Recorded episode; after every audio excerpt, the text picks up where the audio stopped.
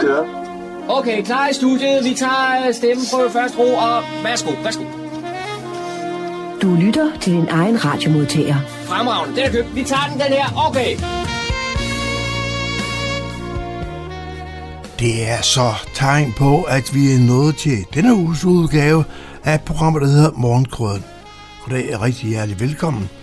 Her de næste to timer skal jeg have fornøjelsen. Jeg hedder Kurt Kammerskov, og vi skal bringe lidt af det, fortælle lidt om det, det, vi har med her i dag.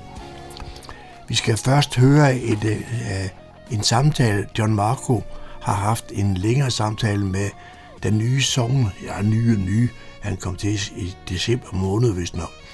Sognerpræst præst øh, ude i Karlebo, Sogn.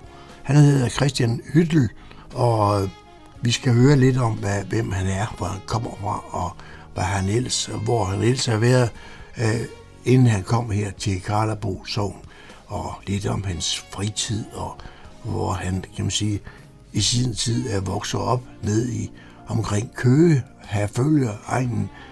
Det skal vi høre mere om. Det kommer med i samtalen, som John har haft med ham. Og øh, vi får besøg her i studiet, og det er Per Frost Henriksen, der kommer og skal fortælle noget om, at øh, nu er det jo tid til sommerfest i Karlebo. Og vi skal høre lidt om, hvad festen kan byde på i år. Det er jo også en, øh, en markering af Karlebo Idrætsforeningens 90-års jubilæum. Så det skal vi høre mere om her i løbet af formiddagen. I hvert fald det, der kommer først i indslaget her i dag.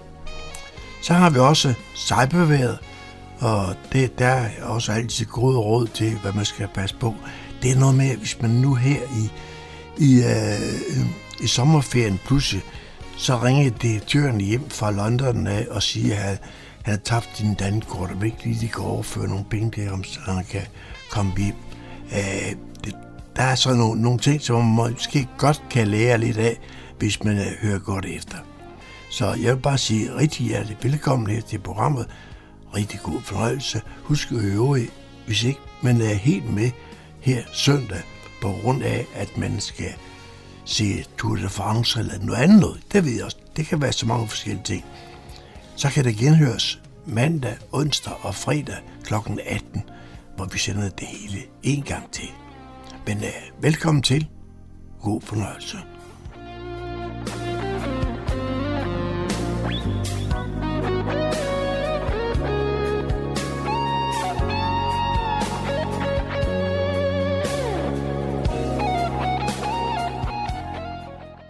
Den 11. december 2022 fik vi en ny sovnepræst her i, i Karlebo Sogn. Og jeg er så heldig, at jeg sidder sammen med ham i dag, og mandens navn er Christian Hyttel. Og Christian, hvem er du egentlig? ja, jamen, øh, jeg er jo en øh, yngre mand på 52 år, er lige fyldt. Og, øh, og jeg har jo så været, altså det var jo per 1. december, så 22, at, at jeg blev ansat her efter en en øh, ansøgningsrunde i sovnet, og menighedsrådet pegede så lykkeligvis på mig, og det har jeg været glad for lige siden. øhm, jeg øh, er sjællander med jyske rødder. Min mor og far er begge øh, fra Jylland, fra henholdsvis Vendsyssel og, og så Hedensted egnen. Og de har mødt hinanden i København tilbage i 60'erne, og øh, stiftede så familie, og jeg er nummer tre af en søskendeflok. Så jeg er født og opvokset i Køge, og det vil sige lidt syd for Køge, lige mellem Herfølge og Køge, i noget, der hedder Hastrup, hvor at, øh, da mine forældre købte hus, der var jeg tre år gammel, og vi boede lige ud til en mark, som så siden er blevet bebygget, og, og området er vokset gevaldigt meget. Og, øhm, og der har jeg boet i, øh, i 19 år, hvor jeg så flyttede hjemmefra, og i det, det var jo med at uddanne mig. Altså, jeg tog folkeskolen og direkte i gymnasiet, og øh, vidste ret tidligt, at jeg gerne ville gå efter at blive præst. Og det er en, det er en ret lang historie. Øhm, altså, jeg, jeg er, simpelthen vokset ind i, i kirken og den kristne tro. Sådan kan man vel godt udtrykke det. Mine forældre var flittige kirkegængere i Herfølge Kirke. De boede lige på sovnegrænsen og kom, uanset hvilken præst, og med skiftende præster. Der var en i min øh, barndom og ungdom, som var deres favorit, men, men de kom hver søndag, og vi børn var med og var under prædiken så i søndagsskole i Sovnegården, og, og ellers med i resten af gudstjenesten. Hvornår var du egentlig færdiguddannet som præst, og, og hvor havde du dit første embede? Ja, jeg, øh, altså jeg påbegyndte teologistudier i 1991. Der var jeg stadig alene og kastede mig ud i, i det i Aarhus.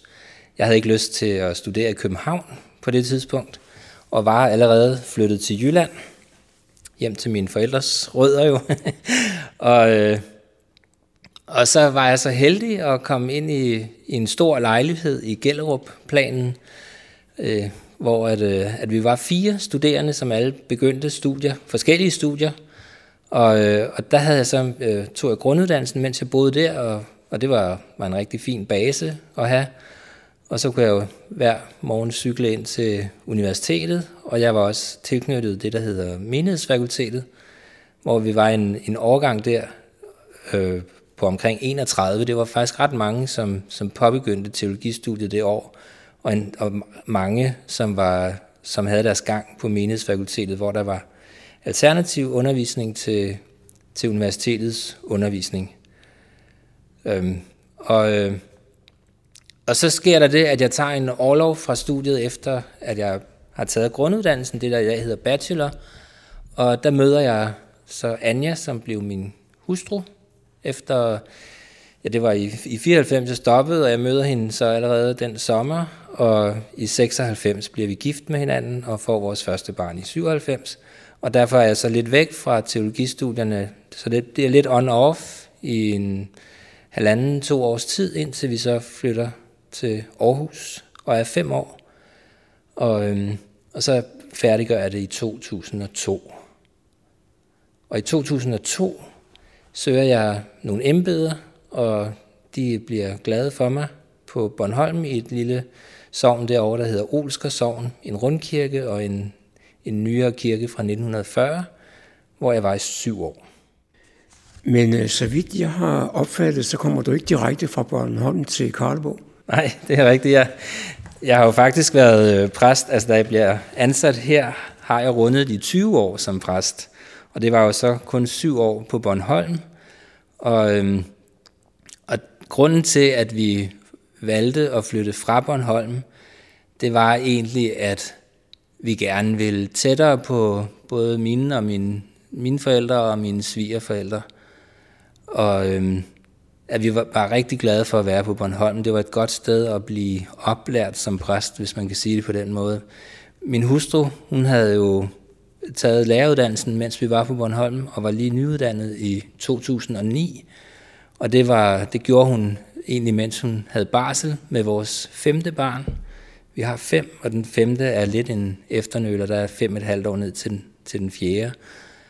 Og, og det vil sige, at, at vores børn, på nær den yngste, de var jo ved at knytte rigtig tætte øh, vennebånd på Bornholm. Så vi kunne godt se, at medmindre at vi på et andet, måske mere smertefuldt tidspunkt skulle rive dem op med rode, eller havne i samme situation som rigtig mange på Bornholm, øh, oplever, at når børnene rejser fra Bornholm for at tage uddannelse, og man kan ikke være sikker på, at de vender tilbage. Og øh, så, så traf vi simpelthen en beslutning om, at vi ville se, om der meldte sig noget. Og det gjorde der, for i maj 2009, der videde jeg min svigerinde og svoger i Nakskov i Sankt Nikolaj Kirke. Og samme weekend, hvor vi var der, der blev stillingen i den anden sovnekirke i Nakskov slået op. Så jeg var hurtig og fik talt med både menighedsrådsformand og biskop, og blev så indkaldt til prøveprædiken. Og fra september 2009 var jeg så pludselig i Nakskov, i min hustrus fødeby. Og, øh, og der var jeg så i 13 år, i en øh, bykirke, øh, med, hvor der boede 4.000 mennesker. Så det var, det, var, og det var et rigtig godt sted at være præst, og vores børn kom virkelig tæt på deres mormor og morfar. Men, men det lyder som om, du har haft det godt i Nakskov. Hvorfor tager du så til Nordsjælland? Jamen, så er det jo noget af historien, der gentager sig med lidt omvendt fortegn, at nu er det vores børn, der så flyver fra redden, og det var de jo så småt begyndt på. Øh, og den første havde så bosat sig i Roskilde, og den næste i Odense, og så endnu en i Roskilde og en i København. Så vi sad tilbage med den ene. Og det kunne vi jo godt have levet med for så vidt. Øhm, men, men der kommer også børnebørn. Og så kiggede vi igen på hinanden, og blev sådan set enige om, at øh, skal vi ikke bare prøve at se, om vi kan komme tættere på vores børn og børnebørn. Og så greb jeg straks det første nummer af Præsteforeningens blad, som lå øverst i bunken, og vupti, der var så et for mig interessant opslag fra Karlebo med tre kolleger, altså en ledig stilling, og der var tre kolleger mere, altså det vil sige fire øh, fuldtidspræster i et meget stort sovn med mange aktiviteter og tre kirker, og det lød, øh, det lød rigtig godt, så jeg begyndte at undersøge det, og jeg var også heroppe på besøg, og, og så, så søgte jeg. Og øh, en regnfuld øh, aften efter prøveprædiken og samtale, mens vi er på motorvejen sydpå, og, og det regner rigtig meget, og, og der er vejarbejde, og så ringer telefonen, og det er så opkaldet herop fra, at, at de faktisk har indstillet mig til stillingen. Og jeg takkede ja. Men jeg kan så forstå på det, du har fortalt her, at du er en rimelig erfaren præst. Øh, hvor er dine styrker og svagheder? Ja, det er jo, det er jo altid et godt øh, spørgsmål. man, man bør jo kende både sine styrker og svagheder, eller i hvert fald nogen af dem.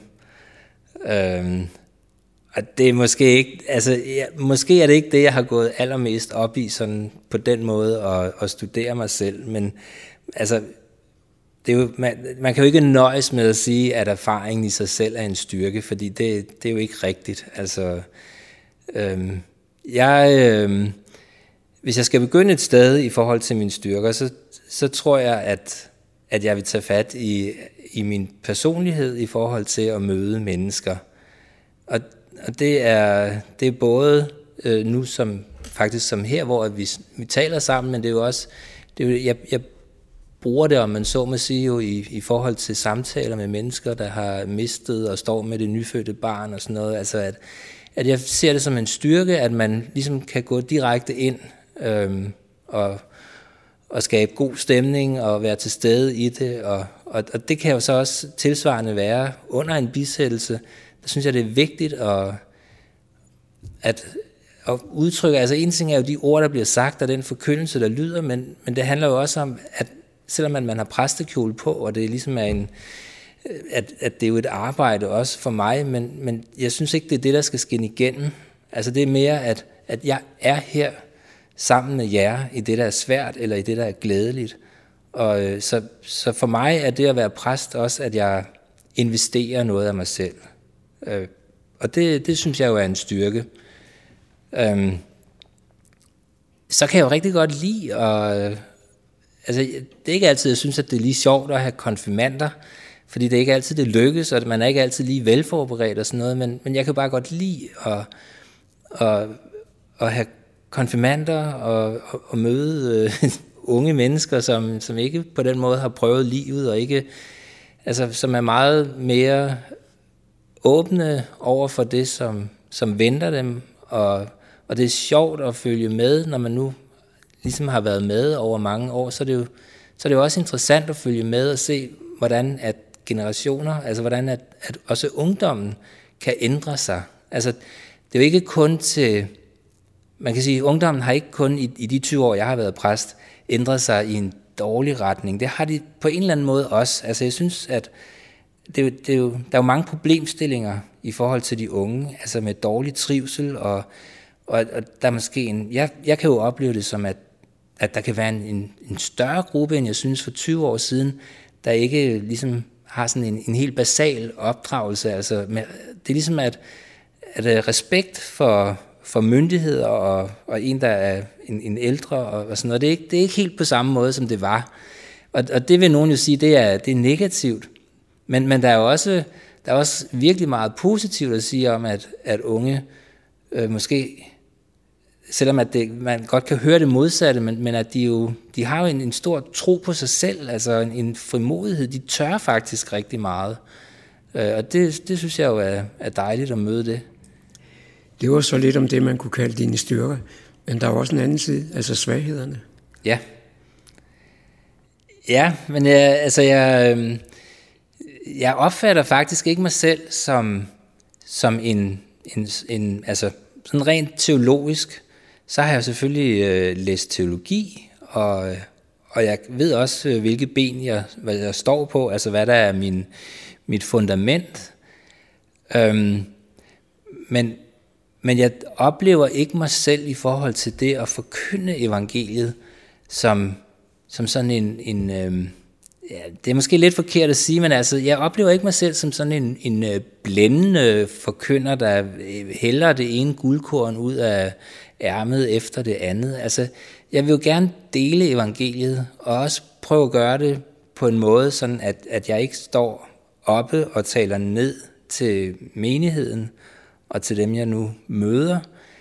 Men, men nogle gange, så, og det er måske også så bliver det måske min svaghed også, fordi at jeg bliver kritisk over for mig selv. Altså at jeg måske synes, at jeg burde på en eller anden måde have noget mere, altså et, et mere øh, teologisk perspektiv. Altså ligesom, øh, jeg, jeg synes måske nogle gange, at, at det bliver lidt for tyndt, det jeg kommer med. Og det kan jo hænge sammen med dårlig tid til at forberede det. Eller, altså der, der kan jo være flere grunde til det. Altså, men, fordi jeg vil jo egentlig gerne, jeg vil rigtig gerne tale et sprog, som, øh, som vi alle sammen kan forstå. Og det, det tror jeg faktisk også, at jeg gør. Men, men jeg tror måske, at det, det kan være lidt... Ja, det er svært at sige, om det er en svaghed. Det er det jo nok lidt, men at jeg måske er ret kritisk over for mig selv. Og, øh, og, og det kan jo godt det kan jo blive en byrde, hvis man er for kritisk over for sig selv. Altså man skal jo også, man skal jo også stå ved det, man, øh, man er og kommer med. Men, men hvordan har du så opfattet i det her halve års tid, der er gået, at du kommer fra et lille bysovn, og så til et lidt større landsovn? ja, jeg har aldrig set det som et større landsovn. jeg har faktisk set det som et bysovn, men, men jeg har også fundet ud af, at, at man, det er jo nok, for, det, altså sovnet er så stort, så alt efter hvor du bor henne, så identificerer du dig jo nok, eller man identificerer sovnet lidt forskelligt. For det er jo klart, der bor også nogen ude omkring Karlebo Kirke, og i, altså, der er jo nogen ude på landet også, men, men langt størsteparten bor jo i Niveau og Kokkedal. Øhm, det i sig selv er jo ret interessant at have så sammensat et sovn, og øh, faktisk så er det ikke... Øh, jeg var jo afsted på, på, på stiftets årlige stiftskonvent for præster. Der er teologiske foredrag og underholdning, og samtaler og debat imellem øh, præster om, om øh, emner, der kan være aktuelle, eller teologiske emner, som er gode at tage op, altså for eksempel om, om dåbs, øh, teologi og liturgi øh, øh som vi alle er også er nødt til at forholde os til. Så det, det er ligesom sådan en gang om året, så, så har man mulighed for at træde, træde lidt tilbage fra præsteembedet, hvor det meget er i at være i, i praksis, øh, og, så, og så også derfor fylde lidt øh, teologi på. Og der var faktisk en, øh, en kollega her i stiftet, som, som bare sådan i en bibemærkning sagde, at, at hvis, hvis vi lå sovnet her dele, altså hvis man var villig til at, at, og dele det i to sovne med hver sit menighedsråd, eller hvordan det, man nu kunne forestille sig det, at, at så kunne man faktisk opnå en bedre præstebevilling. Altså det vil sige, at altså vi er jo fire fuldtidspræster, og, men der bor jo ganske mange her, og, og selvom at medlemsprocenten jo ikke er så høj, den, den er jo over 50 procent dog, men, men, men det er jo faktisk en ret stor andel af indbyggerne i det her område, som, står uden for folkekirken. Og det kan der selvfølgelig være mange forskellige grunde til, og, og nogle er jo selvfølgelig, fordi de har et andet religiøst ståsted. Nogle har jo også fravalgt kirken, det er jo, siger jo sig selv, fordi det, det er der jo nogen, der gør alle steder, og nogle er økonomiske grunde, ikke? Men, men, men som præst, så er man jo, så, så lever man også i et spændingsfelt imellem at være præst for for menigheden, som, som jeg betragter jo menigheden som dem, der er døbt og er med i, i folkekirken. Men jeg, jeg betragter egentlig også mig selv som præst for dem, der står udenfor. Fordi jeg vil også gerne ud med evangeliet til dem. Hvordan det så endelig kan lade sig gøre i vores tid. Altså, og med respekt for, at, at andre tror på noget andet. Øh, så uden at det bliver noget med at pådute nogen noget, eller sige det er forkert, eller hvad det nu kan være, men, men jeg tror stadigvæk på, på evangeliets sandhed. for os, for alle, uanset om, om man egentlig ser sig selv som kristen eller ej. Øh, men jo, lige tilbage til det, du spørger om med, med sovnet. Det er rigtig spændende sovn at, at være præst i. Og, og det, du kan ikke lære stedet at kende på et halvt år. Det er helt umuligt. Altså, der er, det er et stort menighedsråd. Det er jo flere kolleger, man skal finde hinanden rigtigt. Altså, det gør man jo ikke på nogle få dage. Det, det gør man jo ved, at, øh, at jeg træffer en eller anden beslutning, som min kollega så faktisk synes, øh, okay, det der det er ikke lige sådan, vi bør gøre det. Eller, altså, det er jo der, hvor at der opstår nogle gnidninger, som vi så som vi kan lære af, ikke? Og, og blive bedre øh, til at, at håndtere. Så, så jeg, ser jo, jeg ser jo for mig, at, at jeg skal være her i, i nogle år, før at, at jeg sådan rigtig øh, har lært sovnet at kende. Som det, men, men altså, fantastisk sted. Altså, mennesker her er, det er jo dejlige mennesker, jeg møder, og, og det er, er slet ikke kommet bag på mig. Altså, det havde jeg regnet med også. Jeg ved jo godt, at det at være præst, det er jo også et, et job med, med faste kontortider og sådan noget. Men der var jo en periode, hvor øh, folk mente, at præsten var på døgnet rundt, og det kan der vel også være lidt om endnu, hvis, hvis der er problemer rundt omkring med familie og sådan noget. Mm. Men, men øh, på trods af det, så har præsten jo også noget fritid. Ja. Og, og hvad bruger han den til? Ja, det er et godt spørgsmål. jeg, jeg gik jo herhen til, til kirken for at tale med dig, og der, der gik jeg faktisk øh, ikke fra kontoret, men jeg gik fra mit lille værksted, som jeg ikke er, er færdig med at indrette, men er i gang med. Så hvad, hvad laver jeg i min fritid? Jamen, jeg, øh, jeg har et værksted, hvor at, at jeg godt kan lide at gå ud og lave praktiske ting, og lave noget i træ, ordne cyklerne, øhm, ja, hvad man nu kan gøre i et værksted, og ser jo faktisk frem til, når jeg er kommet tættere på mine børnebørn, at, at det også er, kan være der, man går ud og, og ligesom har et frirum og, og kan lave noget, der ikke har med skærme at gøre, eller, men, men er sjovt sammen med moffer. Det glæder jeg mig jo til. Øh, og, og faktisk for mange, mange år siden, der lavede jeg et dukkehus til min ældste datter, som sådan kun er knap færdig. Altså, der, der mangler øh, detaljer ved det, men mit øh, ældste barnebarn på godt to år, han kom faktisk ud på værkstedet her forrige gang, det var hjemme, og så ser han det der dukkehus, og så vil han bare lege med det. Og det, er jo, det kan jeg jo godt mærke, okay, nu, nu skal der gøres noget ved det, så nu skal værkstedet gøres fuldstændig i stand, og så skal du have lidt fokus på, sådan at, at til efteråret, når der kommer nogle gråværsdage og sådan noget, at, at så kan du øh, få lavet det der dukkehus færdigt til dine børnebørn. Så det glæder jeg mig til. Og så cykler jeg, og øh, kan rigtig godt lide at lave mad, og står for madlavning derhjemme, og jeg har rigeligt at øh, bruge min fritid til. Du lytter til Morgenkrydderen. I studiet er det Kurt Kammerskov.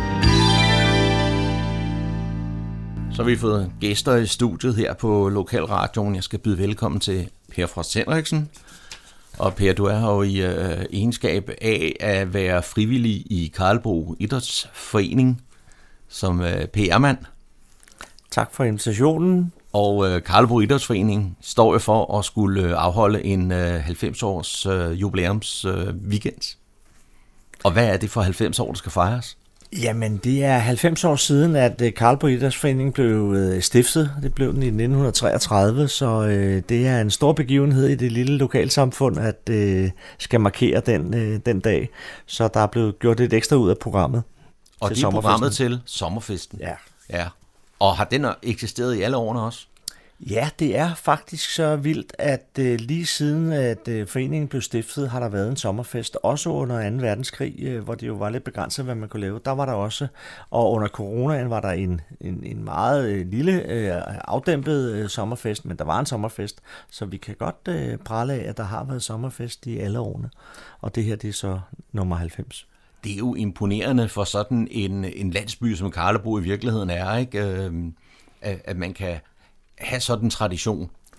Ja, det er, det, det er rigtigt, og, øh, og det er også lidt vildt, at, øh, at der kan samles frivillige til at gøre det. Øh, men, men der har ligget også både det der med noget tradition, og så at der kommer nye til, der også gerne vil have den, den fest en gang om året. Og det, det samler både byen og idrætsforeningen, og også det, dem, der kommer udefra. Jeg plejer altid at sige, det er sådan lidt en, enten en, en fætter kusinefest eller en gammel klassefest, fordi der kommer mange sådan bare en gang om året og siger hej til hinanden og har været med til et eller andet igennem de 90 år.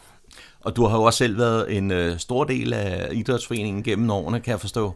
Ja, jeg kom derop øh, i 1987, øh, tror jeg det var, øh, med et fodboldhold, og så spillede vi en, en halsnes år derop, og, og var også med til at lave sommerfest og, øh, og feste i det hele taget rigtig meget dengang. Øh, og så har jeg været bestyrelsesformand og været med til at lave sommerfesten øh, i mange år, og nu er det heldigvis på lidt lavere plus. Øh, der er andre frivillige, der tager over, men, øh, men jeg, har, jeg har haft meget stor glæde af at være frivillig til Karlbo Sommerfest og i Karlbo Idrætsforeningens arbejde. Mm. Og hvad er det øh, forskellige øh, sportstilbud, man har i øh, Karlebo Idrætsforening? Jamen lige nu er der noget, øh, noget fodbold, og der er noget øh, badminton, og der er noget gymnastik. Mm. Ja. Og så er der en lille, en lille skar, der også øh, spiller billiard faktisk. Ja. Og så den her sommerfest. Ja. Hvornår er det, den afholdes? Ja, men det er vigtigt at sætte kryds i fredag den 4. august og lørdag den 5. august. Øh, fredag den 4. august er sådan opstartsdagen, hvor der er bankospil.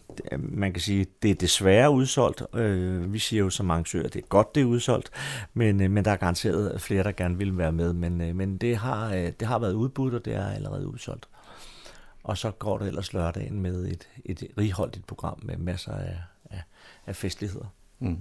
Og nu nævner du lige det der bankospiller. Jeg kan forstå, at, at, at det er jo noget med, at man nærmest tilbyder dem, der var der året før, ja. til at, at, at få plads igen. Ja, det er ja. Ja, ham, der står for det. Han, øh, han tager fat i dem, øh, mm. der havde forhåndstilmeldt sig, og så øh, får de bud, og så er der, er der nogle pladser tilbage, og så bliver de også udbudt. Ikke? Så, men, men altså, hvis man lige med, ikke når med og kan ikke komme med til bankospillet, så kan man jo komme til den fest, der er om aftenen efter bankospillet. Mm. Der er Frederik Liberty, der, der spiller musik, og der er opstart af festen, og det skal nok også blive festligt i teltet der.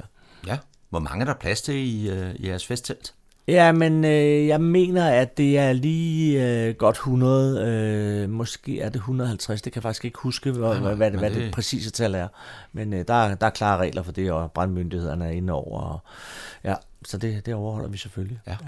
Og hvis du sådan kan rise lidt op om lørdagens program, som jo ligesom er den store dag, ikke? der jeg kan forstå, der er øh, både familietilbud og noget lidt mere øh, gang i den. Ja, altså det er øh, Karlbo Idrætsforeningens øh, sommerfest er traditionel, så derfor er det noget med, der er kejlturnering, det starter allerede klokken 9, øh, og, øh, og der hører det så også til, at barnet åbner, fordi det, det kejlspillerne har brug for at få væske. Øh, madtælene åbner klokken 10, og så er der øh, både tombola, hoppeborg og skydetelt og der er loppemarked faktisk øh, fra kl. 10 af, øh, hvor man stadigvæk kan booke borger. Øh, den mulighed er der også. Man kan kigge på vores Facebook-side, Karlbo Sommerfest, og, og se, hvordan man, man tilmelder sig det. Der er ponyridning, der er en, øh, der er en fotoudstilling, som allerede øh, åbner om fredagen kl. 17, men den er selvfølgelig også tilgængelig hele dagen, hvor der er nogle både gamle og nye billeder, der bliver, der bliver hængt op, sådan så vi markerer 90-året også på den måde. Så er der, øh, så er der øh, noget nyt øh, flødebolleløb øh, for børn, øh, som ja, det, det passer ikke det, er ikke, det er ikke helt nyt, det har været nogle år, og, øh, og det plejer at trække rigtig mange børn, som synes, det er rigtig, rigtig sjovt, det der flødebolleløb. Og det er gratis at være med, så det er bare mere at komme. Øh, så er der en kaffevogn. Der er Carlbo Cup i fodbold. Det er meget traditionsrig øh, turnering, mm. hvor man spiller øh, alle mulige forskellige slags hold. Man kan gøre det med familie eller venner eller sin fodboldklub eller hvad det nu er. Og, øhm, og den, den turnering har været der i lige så lang tid, jeg kan huske. Så jeg ved ikke, hvornår det startet, men den har været der i rigtig, rigtig mange år. Den, den, den plejer også at trække både tilskuere og også mange spillere.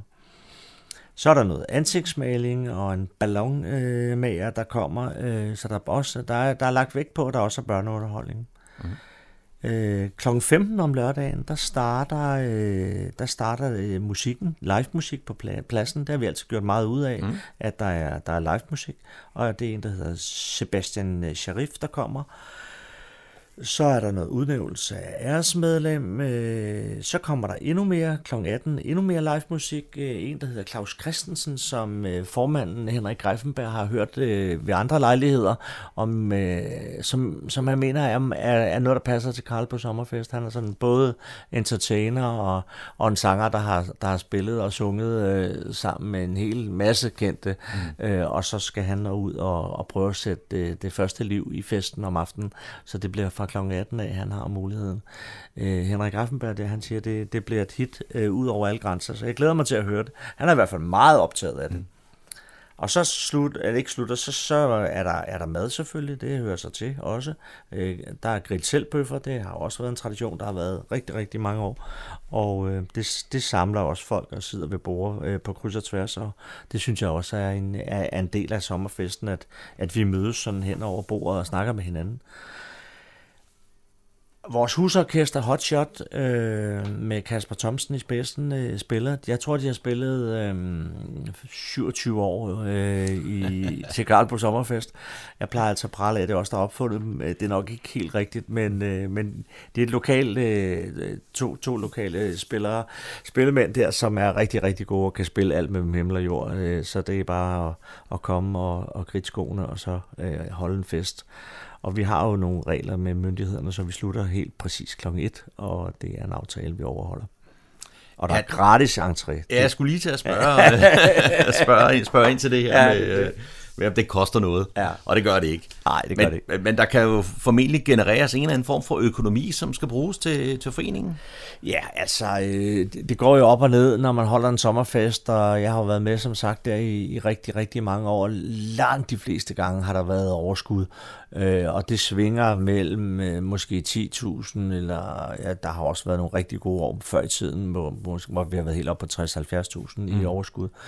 Men øh, uanset om det er det ene eller det andet beløb, så går det til, øh, til ungdomsarbejdet og til øh, foreningsarbejdet i Karl Britters Forening, og, øh, og der bliver det brugt helt fornuftigt, og det er med til, at øh, nogle af de unge ungdomsspillerne indimellem kan komme ud og rejse, og ellers øh, få, få driften i foreningen til at, at hænge godt sammen. Og, og det giver også noget sammenhold, at man har været med til at lave en sommerfest, og det giver noget overskud, og, og, og på den måde bidrager man både til lokalsamfundet og til idrætsarbejdet. Så, så det, vi, jeg, jeg plejer altså at sige, at det er en god fest for mig, når der både er overskud, og det har været en god fest.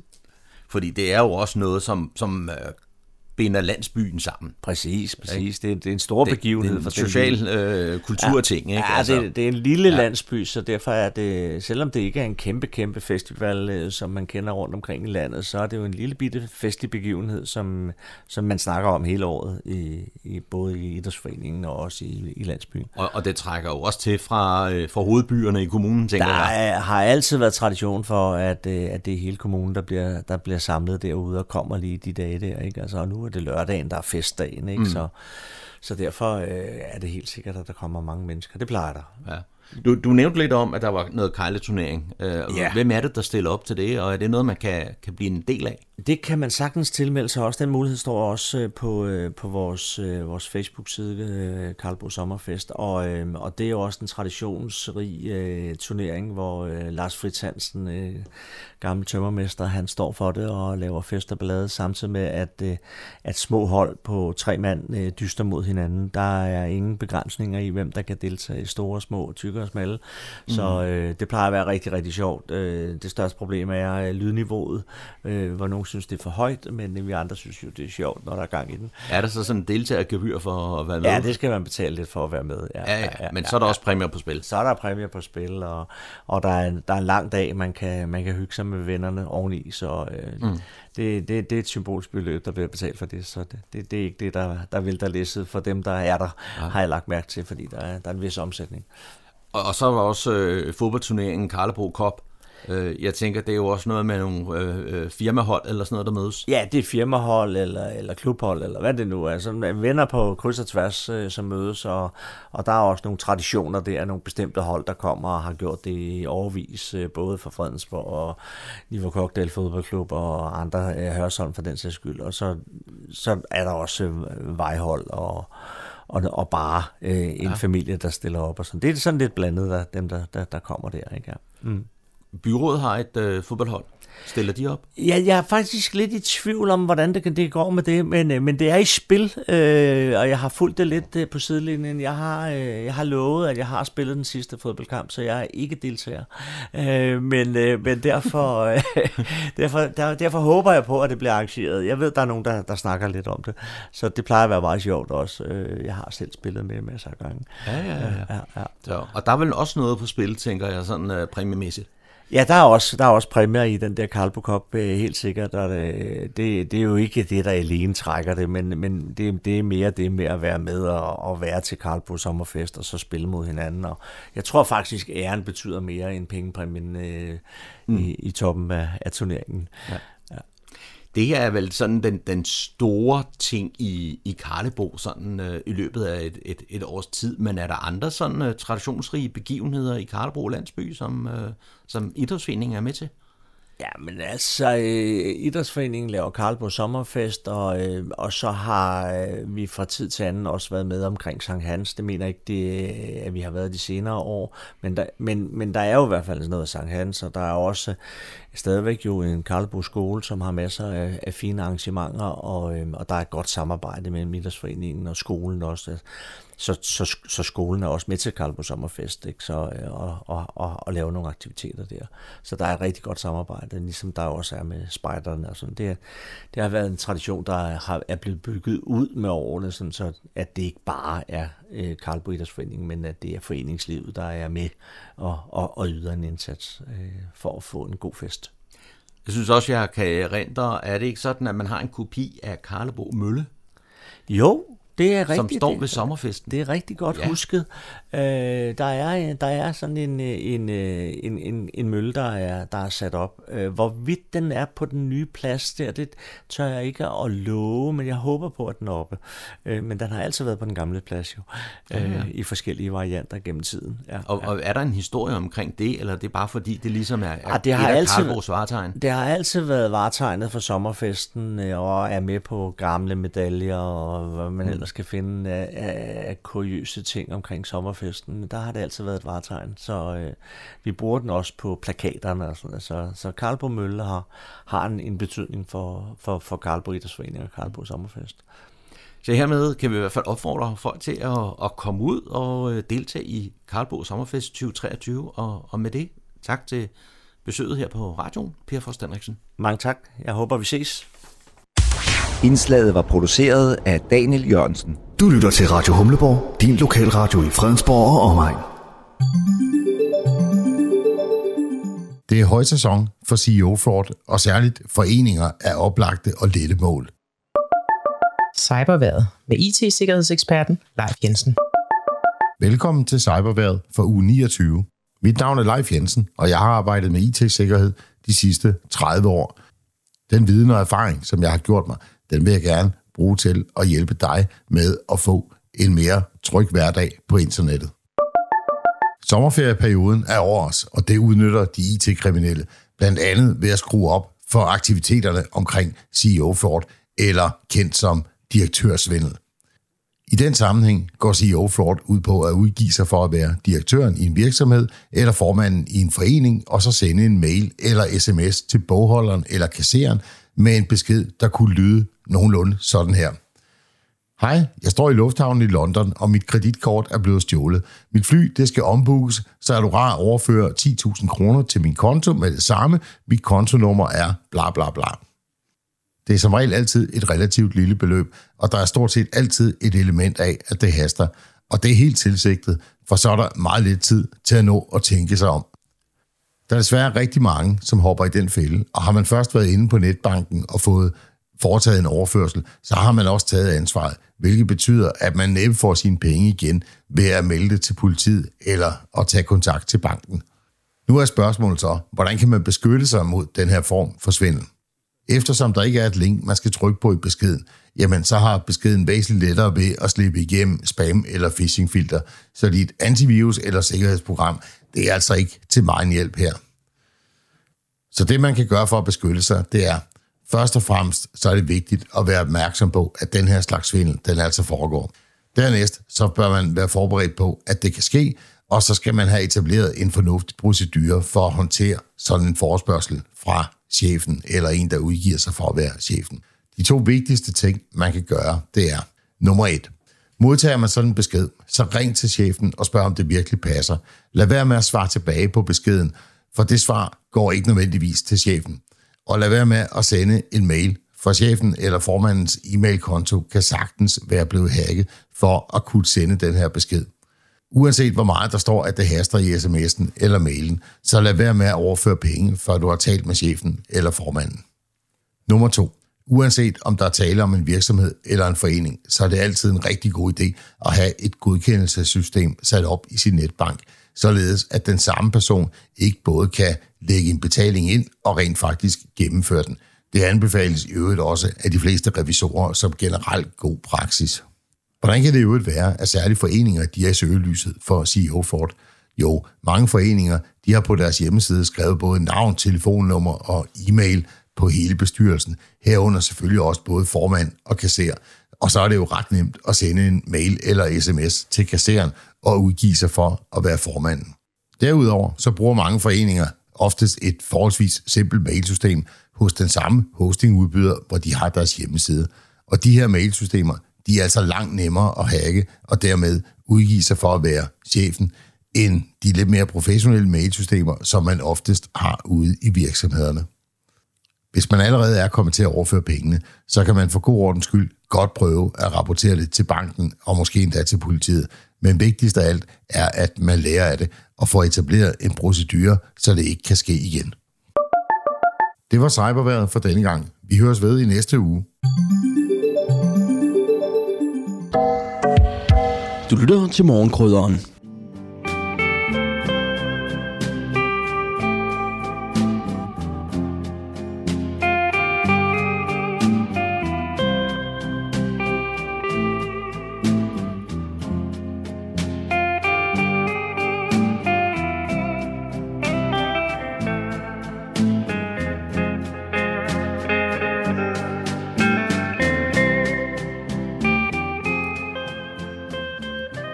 Toner fortæller os, at vi er nået til afslutningen på denne uges udgave af programmet, der hedder Morgenkrøden. Her fra redaktionen, som består af undertegnet, jeg hedder Kurt Kammersgaard. Ja, der siger jeg tak for nu, og på genhør en anden god gang.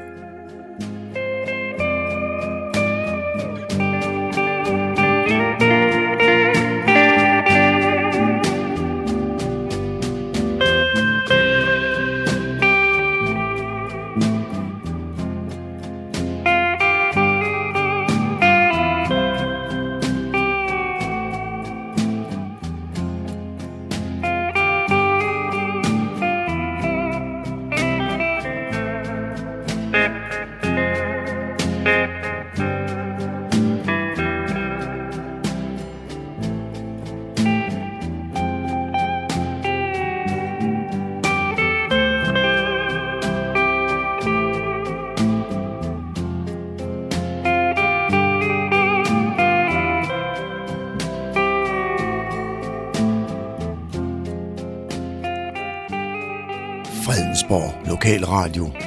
Radio Humleborg, Nordsjællands mest voksne lokalradio.